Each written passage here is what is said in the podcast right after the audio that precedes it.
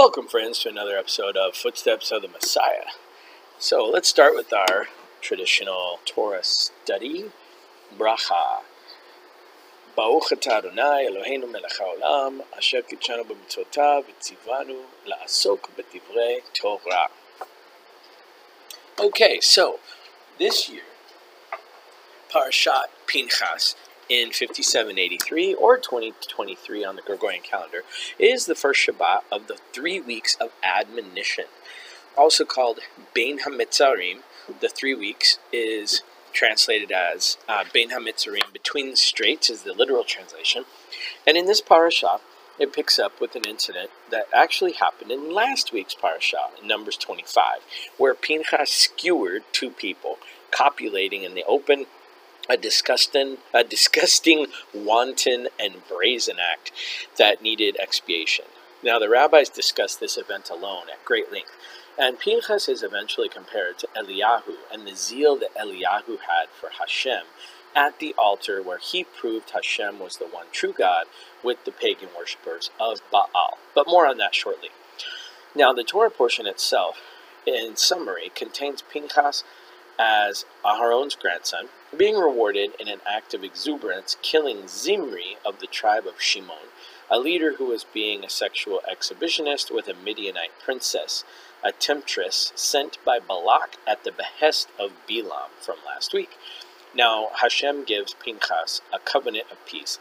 And in the first few verses in this parasha, you can see in a traditional Torah scroll that the letter Vav in the phrase Brit Shalom is in the Vav of Shalom specifically, there is a break in it.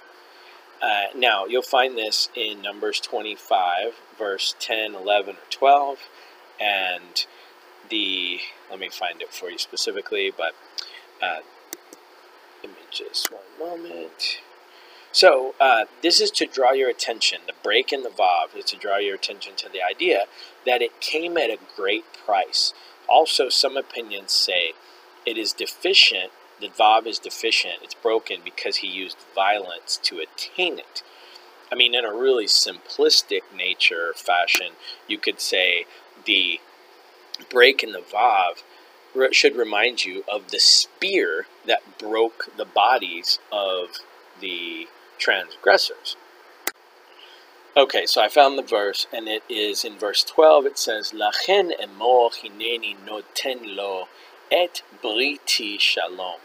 And here I give, I am more.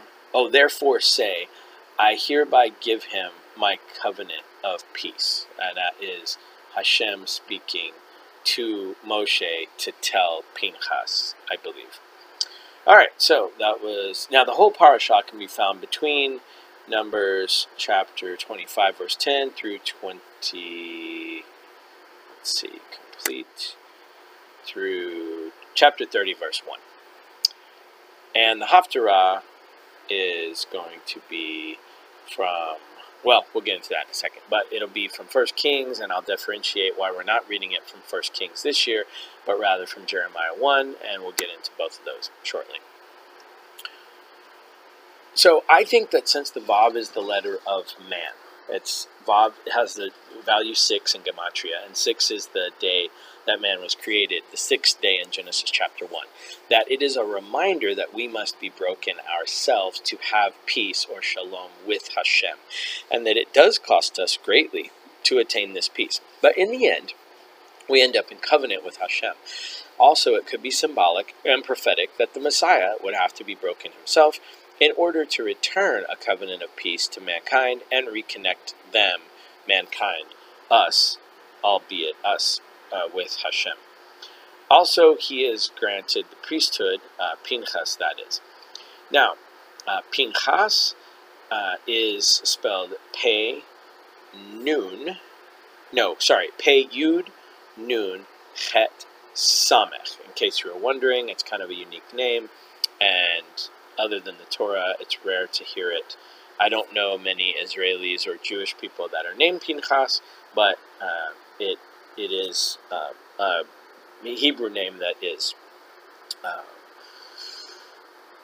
somewhat well known and uh, because he was, you know, basically a, a hero of Israel.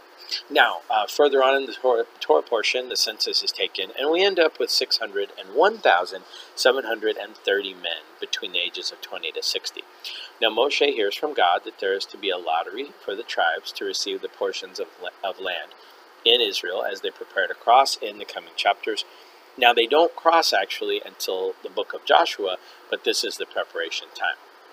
Then we hear about a unique story with a man named Zelophehad who has five girls and no boys.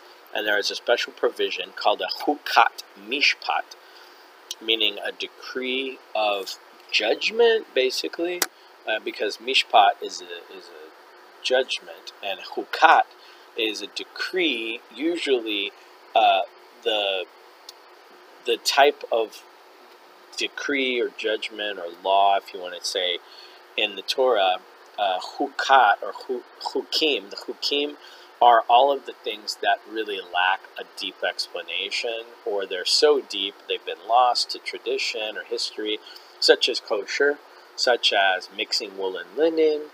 Um, those are two big ones that are that fall under the hukim, and they're decrees from Hashem that we don't really completely know why.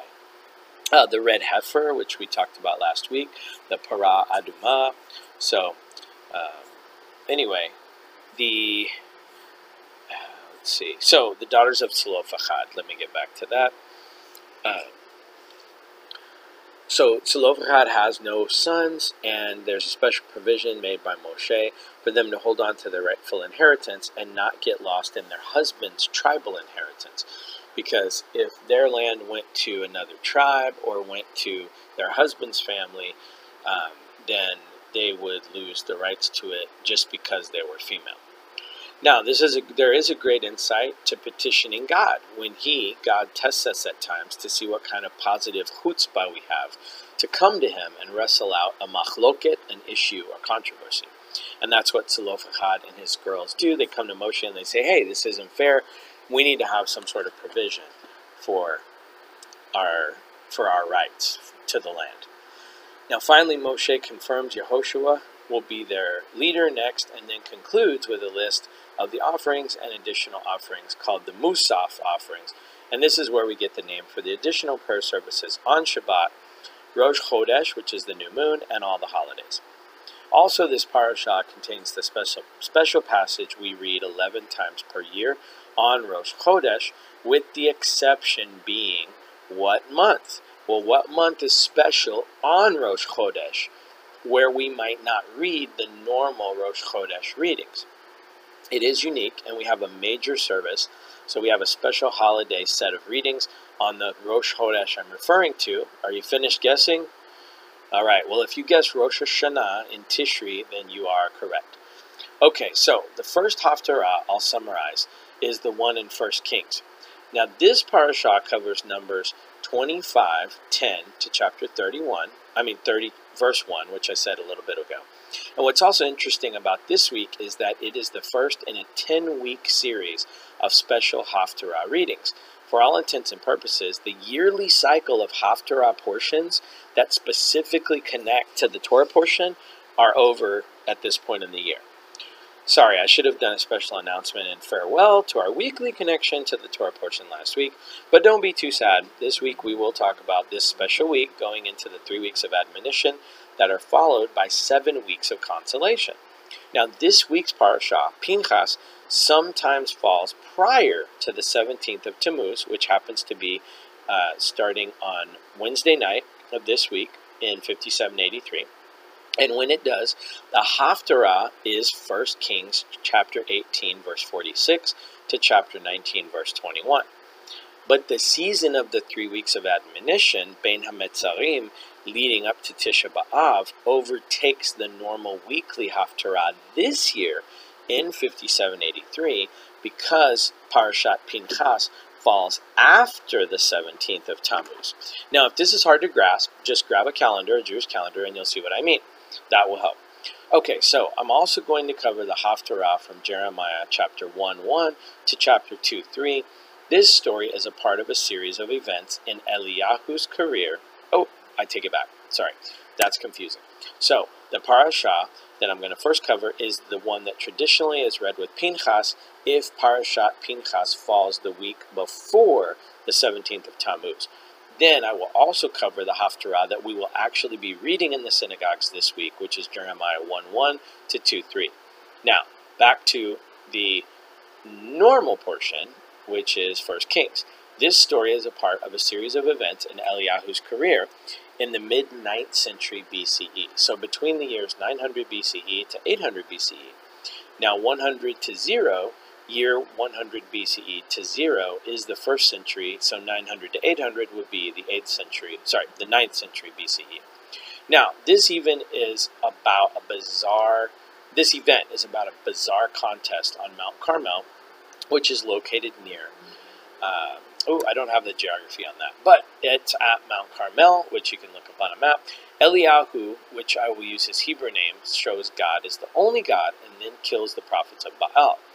Now, the king at that time is named Ahav, or Ahab, and his wife is the famous or infamous Jezebel, which is a Phoenician, who is a Phoenician woman and gets really angry about this incident where Eliyahu kills all of the worshippers and the leaders of Baal. Now, Jezebel, as many people know, was an idolater, and she brought idolatry into the worship of Israel, or Israel's worship of God. Now, Eliyahu has to abruptly leave after he kills these guys and goes on the run to escape being murdered by them, and he comes to Mount Horeb. Now, uh, the connection with the Torah portion is about both Pinchas and Eliyahu's passion and intensity and fearlessness and boldness to combat idol worship I D O L, and pagan practice. Now, there is a word in Hebrew, kana, kof, nun, aleph. That is the root word which means jealousy, which appears in both Torah and Haftarah portions. Now, this is a link from Pinchas to Eliyahu, and that they share the same anointing or zeal for Hashem. Now, Pinchas wins God's approval for killing the gross idolaters that were in public fornicating and pagan worship at Baal Peor in the book of Numbers. Hashem says, Pinchas, son of Eleazar, son of Aaron, Aharon the Cohen, has turned back my wrath from Bnei Israel by displaying among them his passion for me. Now, in this pas- uh, in passage, Numbers 25:11, the Hebrew is bakano, bekano et kinati, so that I did not wipe out the Israelite people in my passion. And the word for passion in Hebrew is bakinati. That again, that's Numbers 25, verse 11. Now, this decision Pinchas made showed he was qualified for leadership.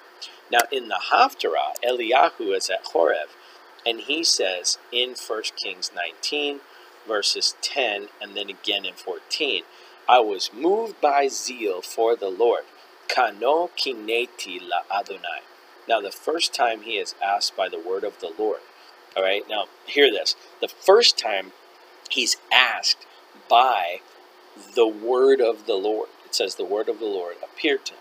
All right, so let me go to that uh, reading, that Hebrew for the Haftarah. And it's not going to be the right place because it took me to Jeremiah 1. So. Oh, and there is a connection, interestingly, between Jeremiah and Pinchas, so maybe we'll add that at the end. All right, but um, in that passage in 1 Kings 19, verses 10, and then um, in, in that first, sorry, in that chapter 19, 1 Kings 19, verse 10, the word of the Lord, Devar Adonai, shows up in to meet Eliyahu. Now, what is the word of Lord?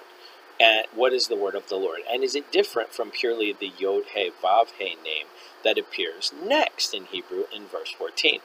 So let's go to the New Testament in John chapter 1, verses 1 through 5.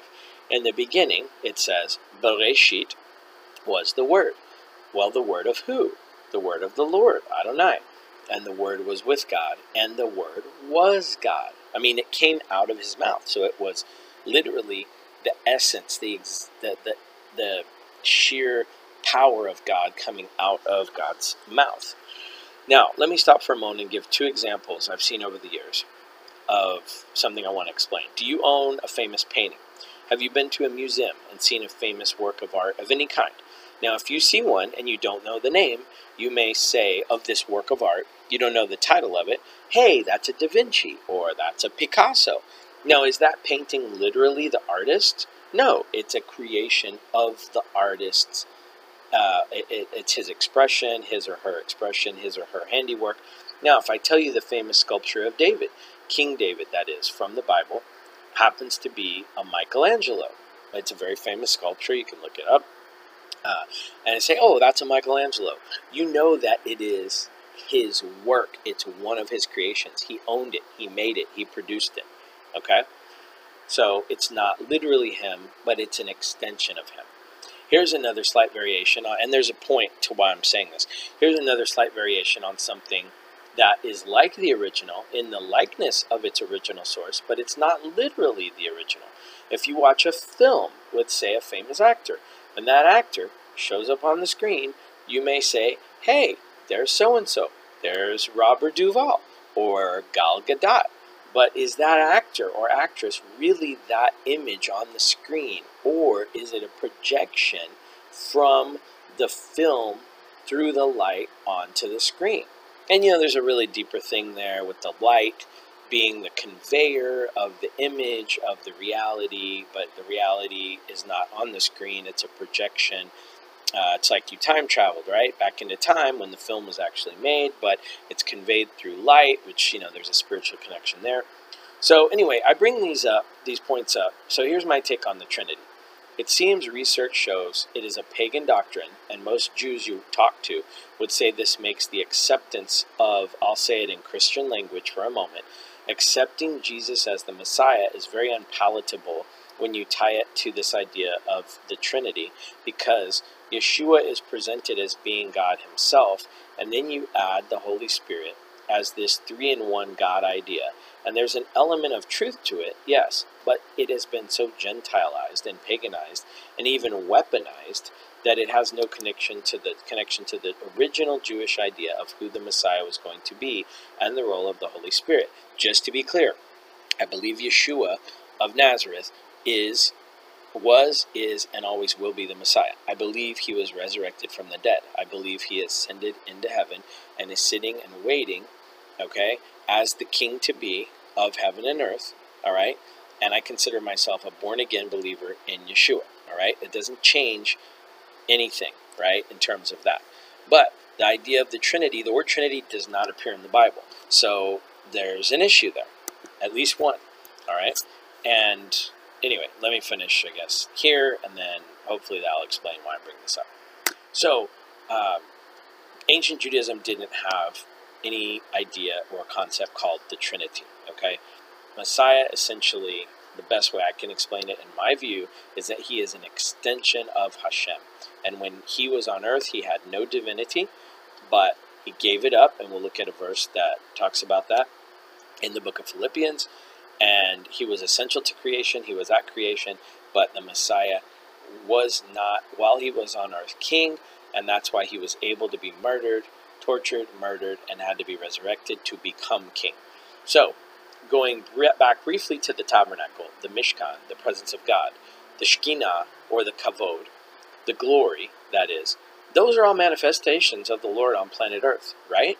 I mean, it's there in the Torah. And these phrases haven't caused any Jews to abandon their faith in monotheism or Hashem himself as the one true God, or disbelief in the Shema. Which, by the way, the very passage that says, Adonai, Eloheinu Adonai Echad, the Lord our God, the Lord is one, comes at the end of the Torah. After, in Devarim chapter 6, after the Lord has presented himself as a cloud, as a fire, as a pillar of fire, as a presence above the cherubim, above the Ark of the Covenant. Okay? As uh, described in the Torah as the Shekhinah, the presence of God, or the Kavod, the glory of God. All right? So all these manifestations are extensions of God. Same thing with the Messiah. All right? We just disagree on his identity between Judaism, traditional Judaism, traditional Jews, and Messianic believers in Yeshua. Now, I say Messianic, really, it's just specifically believers in Yeshua. But all Jews are Messianic. All right, well, anyway. So I believe that the Messiah Yeshua was a projection and a spark of God. And we see in Philippians 2, verses 5 through 13. Okay, Philippians 2, verse 5, I believe, is where I want to start. Let this mind be in you, which was also in Messiah Yeshua, who being in the form of God, did not consider it robbery to be equal with God, but made himself of no reputation, taking the form of a bondservant, and coming in the likeness of men. And being found in appearance as a man, he humbled himself and become a, became obedient to the point of death, even the death of the cross. Therefore, or the stake, an execution tool. Therefore, God also has highly exalted him and given him the name which is above every name, that at the name of Yeshua every knee should bow, of those in heaven and those on earth and of those under the earth, and that every tongue should confess that Yeshua, Messiah, is Lord to the glory of God the Father. And there's that word glory again, kavod. Therefore, my beloved, as you have always obeyed, not as in my presence only, but now much more in my absence, work out your own salvation with fear and trembling, your own Yeshua salvation with fear and trembling, for it is God who works in you, both to will and to do for his good pleasure. Now, notice in verse 13, Paul takes this vocabulary back to God, God Himself, or God the Father. Now, Yeshua is the Son, the product of the Father's distillation process down into a human form that did not have deity, as we see in the last passage. Only while he was here on earth and until he was resurrected did he lack that deity, I believe, seemingly. I pretend I don't I don't pretend to understand all of this. Look, you can disagree with me. It doesn't really matter right now. It's not a salvation issue, right? What is a salvation issue is Romans 10 verses 8 through 10. And that's it. I mean, not the only scripture, but that summarizes the the key to salvation. Uh, now, did Yeshua have control over physicality and supernatural abilities when he was alive prior to his resurrection? Yes, we know that is true. Was he deity? does it really matter? I mean, even if I disagree with you at this point in my walk, I don't know what difference it makes. And mainly because he is in heaven, waiting to return for the marriage of the Messiah to Israel, and the beginning of the day of the Lord, and the Messianic age, and the Olam Haba, the day to, the age to come. Now, in case you don't have it in front of you, again, Romans, and, and John 3.16 too, but Romans 10, verses 8 through 10. Let me find it real quick, just so that um, It'll make it easier for you to hear it in case you're driving or not uh, able to look it up right now. Romans 10 8 through 10 says, uh, but what does it say? The word is near you, in your mouth and in your heart. That is the word of faith that we preach. That if you confess with your mouth that Lord Yeshua, that your mouth, the Lord Yeshua, or the Lord is Yeshua, and believe in your heart that God has raised him from the dead, you will be saved. For with the heart one believes unto righteousness, and with the mouth confession is made unto salvation, unto Yeshua. All right, so there you go. For the scripture says, Whoever believes on him will not be put to shame. For there is no distinction between Jew and Greek, for the same Lord over all is rich to all upon who, who to all who call upon him. For whoever calls on the name of the Lord will be saved. Now, I don't know exactly what he's quoting there. He says, as it is written, but that would be for another time. It's another reference to either another one of his letters or to the Tanakh. All right, so getting back to John chapter 1. Okay, so to finish John 1, verses 1 through 5, he was with God, Bereshit, in the beginning. All things came to be through him, Yeshua the Messiah, and without Messiah, without him, nothing made had being. Now, when it says all things, which by the way, the word for things in Hebrew is devarim, all things came to be through him. Now, I've said this several times this year. In Hebrew, there is a direct object pointing word that is spelled Aleph Tav. Aleph Tav, and is pronounced et. Now, it doesn't translate in English because it doesn't exist in English. So we don't know it is there until you read it in the Hebrew. Now, I think this is God's reminder about Him, both God the Father and the Messiah, being the creator of all tangible, definite things. He is, after all, the beginning and the end. And it's fascinating to me that the letters that create this word, et, are the first letter of the alphabet and the last letter of the alphabet, aleph and tav. So it is like a small reminder, like a pair of bookends, prior to every definite direct object word in Hebrew. Now, the best example of this, by the way, so you can hear it and read it even, and see what I'm talking about, is from Genesis chapter 1. Bereshit bara Elohim et aleph tav hashemayim va'et aleph tav haaretz. In the beginning, God created the heavens and the earth. See how it doesn't appear in English, but it is there in Hebrew.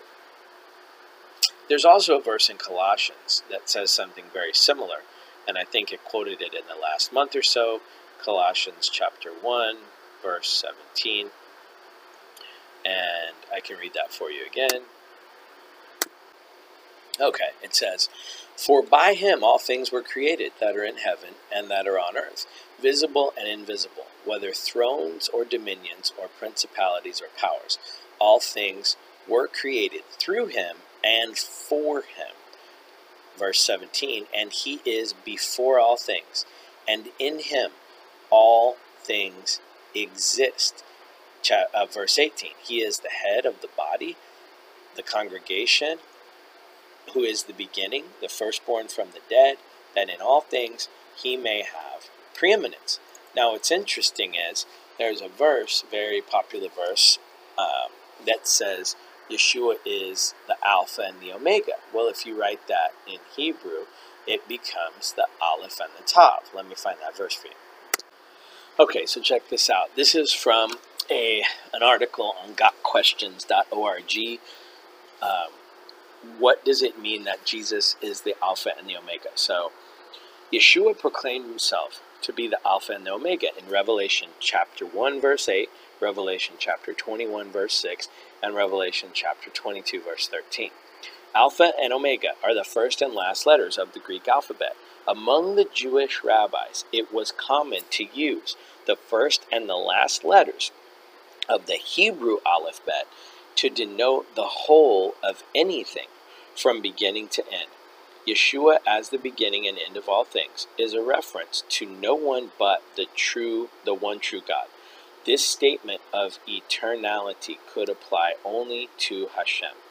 It is seen especially in Revelation chapter 22, verse 13, where Yeshua proclaims that he is the Alpha and the Omega, the first and the last, the beginning and the end. One of the meanings of Yeshua being Alpha and Omega is he was at the beginning of all things and will be at the close. It is equivalent to saying he always existed and always will exist. It was Messiah who brought about the creation with Hashem. Through him all things were made. Without him nothing was made that has been made. And that's in John chapter 1 verse 3, which we either just read or we're about to read. And his second coming will be the beginning of the end of creation as we know it from 2 Peter 3 chapter 10. As God poured into a human form, he has no beginning, nor will he have any end with respect to time, being from everlasting to everlasting. And a second meaning of Yeshua as the Aleph and the Tav is the phrase identifies him as the God of the Tanakh. Isaiah ascribes this aspect of Yeshua's nature as part of God in several places. I, the Lord, am the first, and with the last I am He. Chapter 41, verse 4. I am the first and I am the last, and besides me there is no God. Isaiah chapter 44, verse 6. I am He, I am the first, I also am the last. Isaiah chapter 48, verse 12. These are clear indications of the eternal nature of God and His Messiah. And Messiah, as the Aleph and Tav, is the first and the last. He's also the fin- author and finisher of our faith. See Hebrews chapter 12, verse 2. He's the fulfilling of the Torah, Matthew 5, 17 through 20. And he's the beginning subject matter of the gospel, um, that by faith we are saved, not by works, see Ephesians 2, verses 8 through 9. Now, he is found in the first verse of Genesis, which I just read, and in the last verse of Revelation. So he is truly the first and the last from the justification before God to the final sanctification of his people. So, pretty interesting article. I didn't use all of the vocabulary they use because it is um, connected to this idea of the Trinity, and I didn't agree with some of the things that they said, but it had a lot of very interesting ideas and connections to ancient Jewish thought and understanding. All right, so to finish John 1, verse 3, part B, in him was life, and the life was the light of mankind. This is straight out of John 1, first five verses. The light shines in the darkness, and the darkness has not suppressed it. I kind of look, okay, now I'm going to give you my take on this. I kind of look at a light bulb as the Messiah, and the light inside, uh, it's intangible, but I can see it, and it's the divine light that is Hashem that we cannot see unless we look to the Messiah. And we have to look at the bulb, which contains the light, to see the light and use the light. And then we look at the Messiah, and then ultimately one day we will see and live uh, with the Messiah on planet Earth after Earth is returned to the Gan Eden original condition and a rehabilitated state of being, like a giant remodel or a reboot. Okay, so thanks for your patience on that segue, but I thought it was important. Now, in the Haftarah, 1 Kings chapter 19, verse 9, we had the word of the Lord show up but then introduces itself to him, Eliyahu, as only Hine Adonai, spelled Yod He Vav He, Over, so it says Hine Adonai Over V'ruach Gedolah V'chazak, which translates, and the Lord, uh, let me find the English for you there. Haftarah. Ah, that's not it. All right, one moment. Let me find that English translation for you.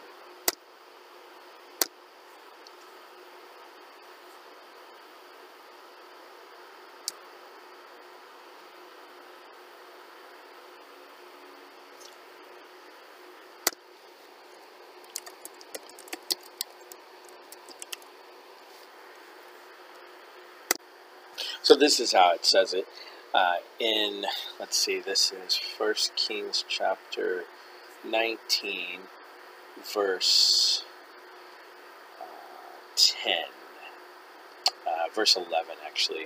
So it says, Vayomer tse v'amadeta b'vachal lifnei Adonai v'hinei Adonai over v'ruach gedolah v'chazak.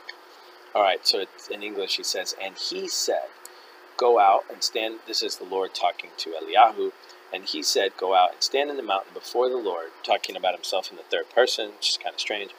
Um, before the Lord, behold, Hine. And it says, Vahine Adonai Yod Vave Over. And the behold, the Lord crossed or crosses present tense.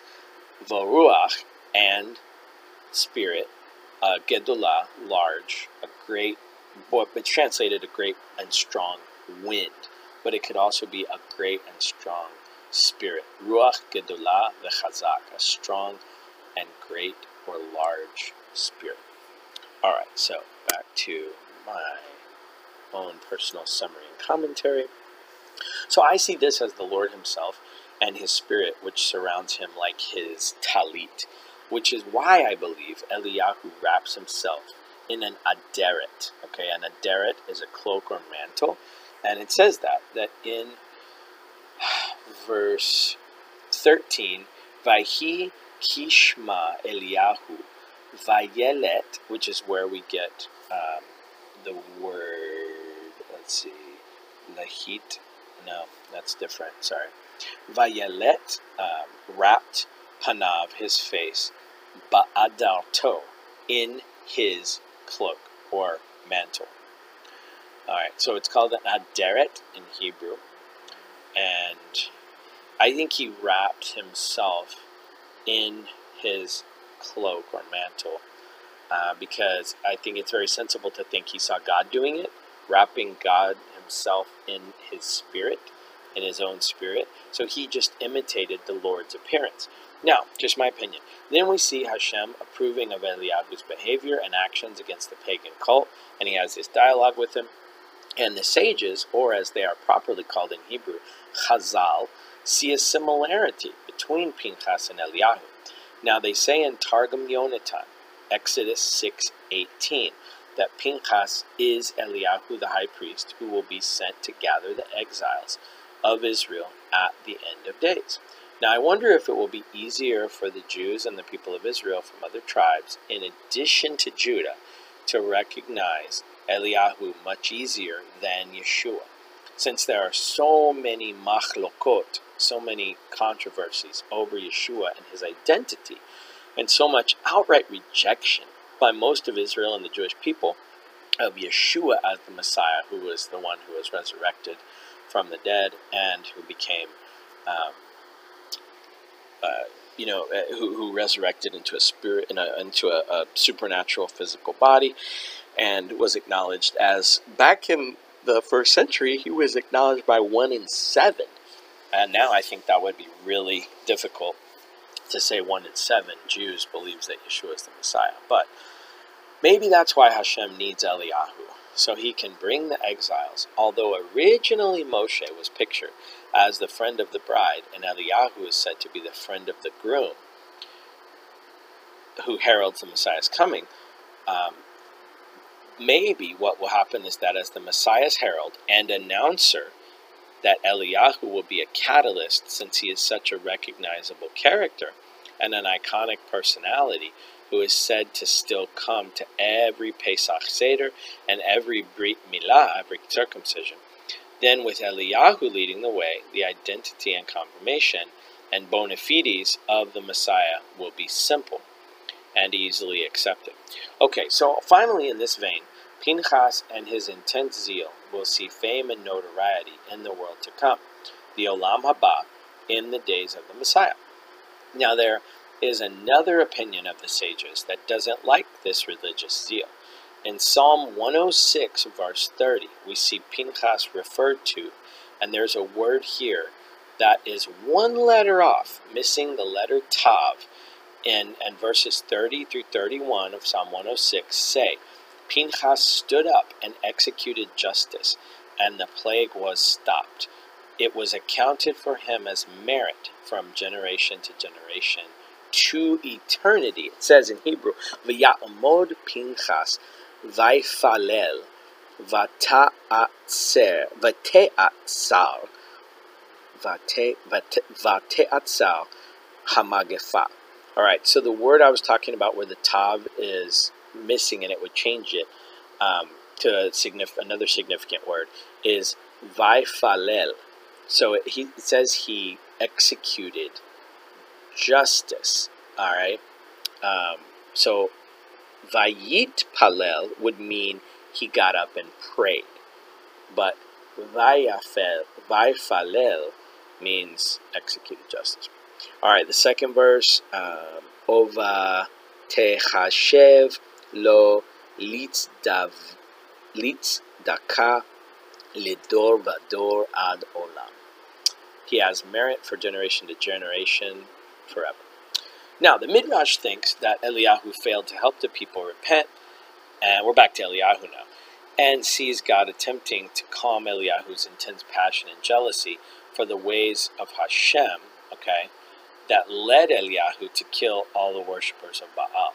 Okay, so that is the Haftarah that we would read normally should Parashat Pinchas fall before Shiva Asar Tammuz, 17 to Tammuz, but this week in the year 5783 or 2023, we actually read the first Haftarah of admonition since Shiva Asar Tammuz is this Thursday.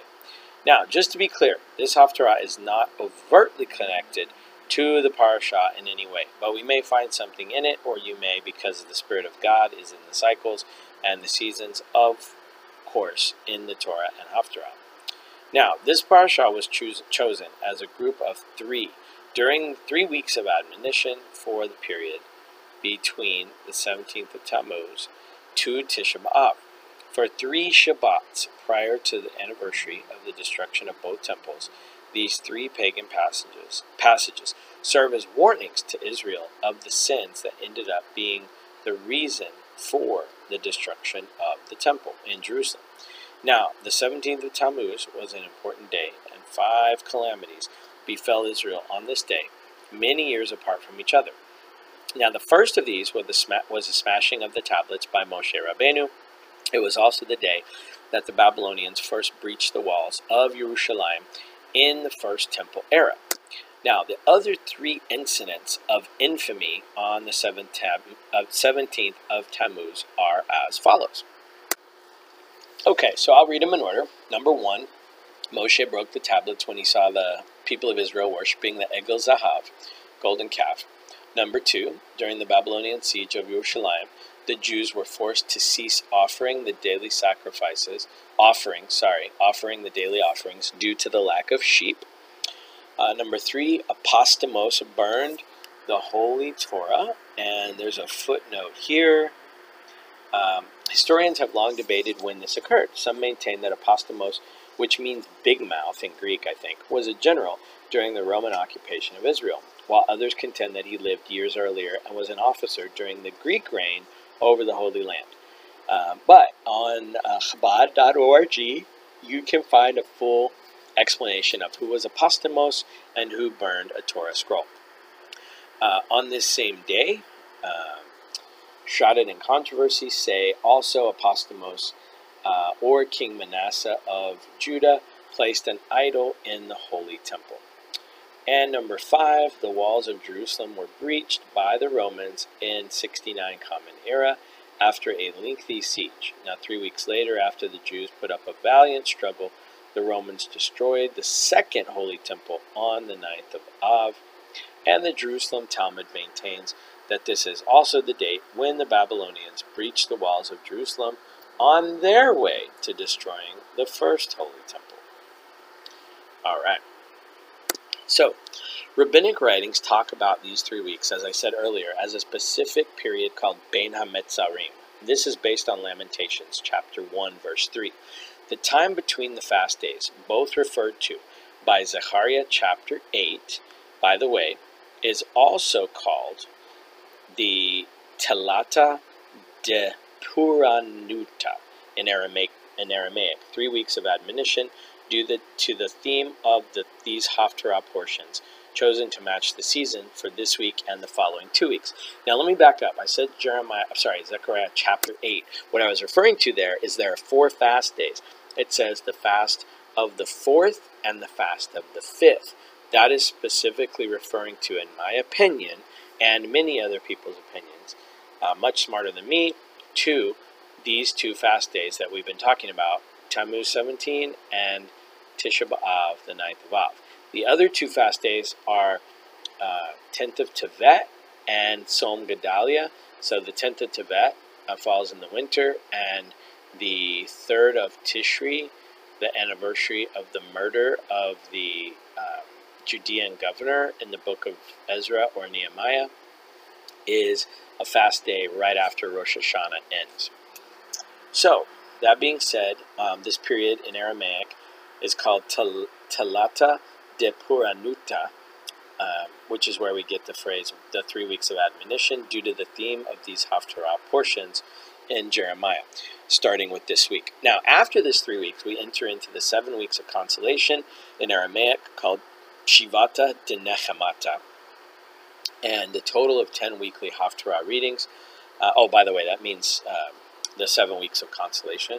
Um, literally, Shivata de Nechemata.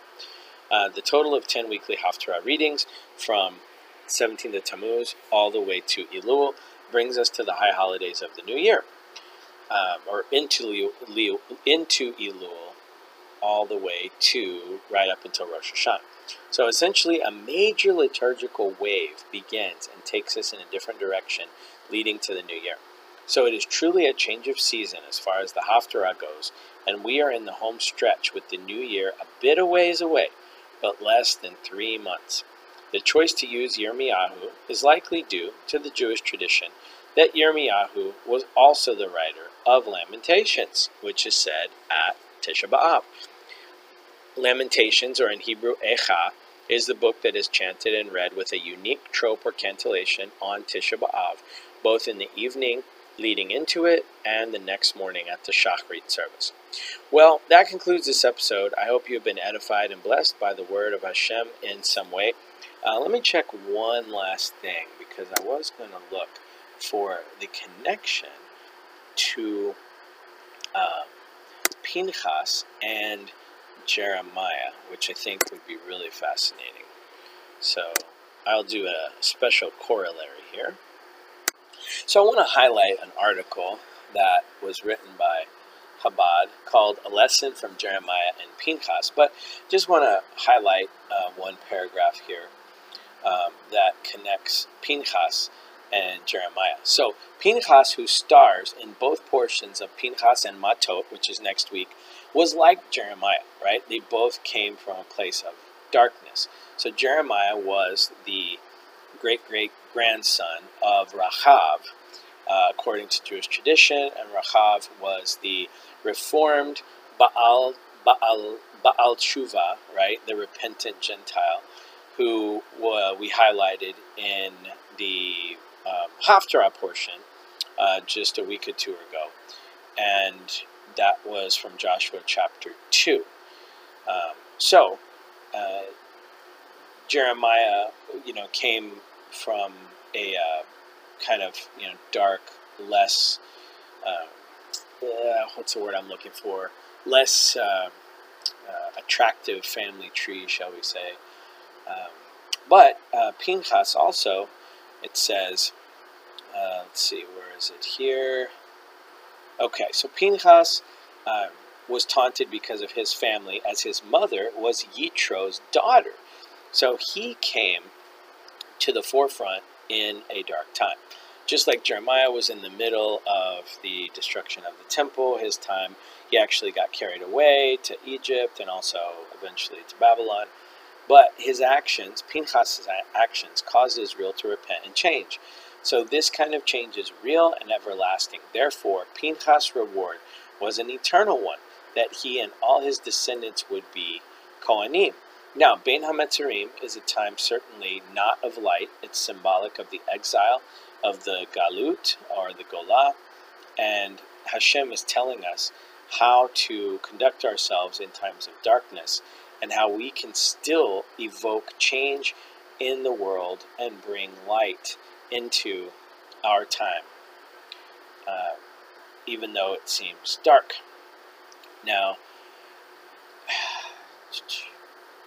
It says in Jeremiah chapter 1, verse 5 Before I formed you in the belly, I knew you. So don't say, I am a youth, which is what Jeremiah says, and without the chutzpah or the strength to withstand the world's negativity. You can do it. Okay, so in Jeremiah chapter 1 8, it says, Don't be afraid, for I am with you. So, this is the kind of zeal that both Pinchas and Eliyahu in the passage we're not reading had as well as Jeremiah.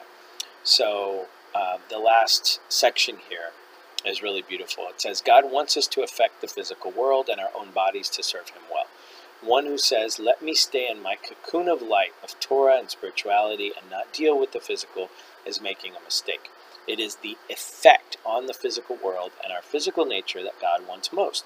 And it is why God wants to put us in a physical world, to develop the world, to be a dwelling place for his presence, full of vessels of light, and to be the hands and feet for mitzvot on behalf of the kingdom of heaven. I added that part, which is the everlasting reward we will all yearn, and I quote here, which is the everlasting reward we all yearn for and will be experienced with the coming of Mashiach.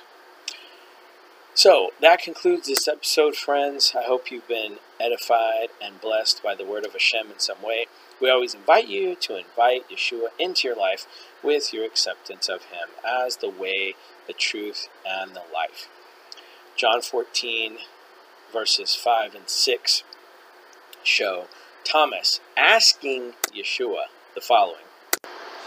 He says, uh, Thomas said to Yeshua, Lord, we do not know where you are going or how can we know and how can we know the way yeshua said to him i am the way the truth and the life no one comes to the father except through me So, shalom, have a blessed day. Bezrat Hashem we'll meet again next week for a riveting look at the second of three weeks of admonition. And if you're fasting on Tammuz 17, may it be a meaningful fast. Shalom.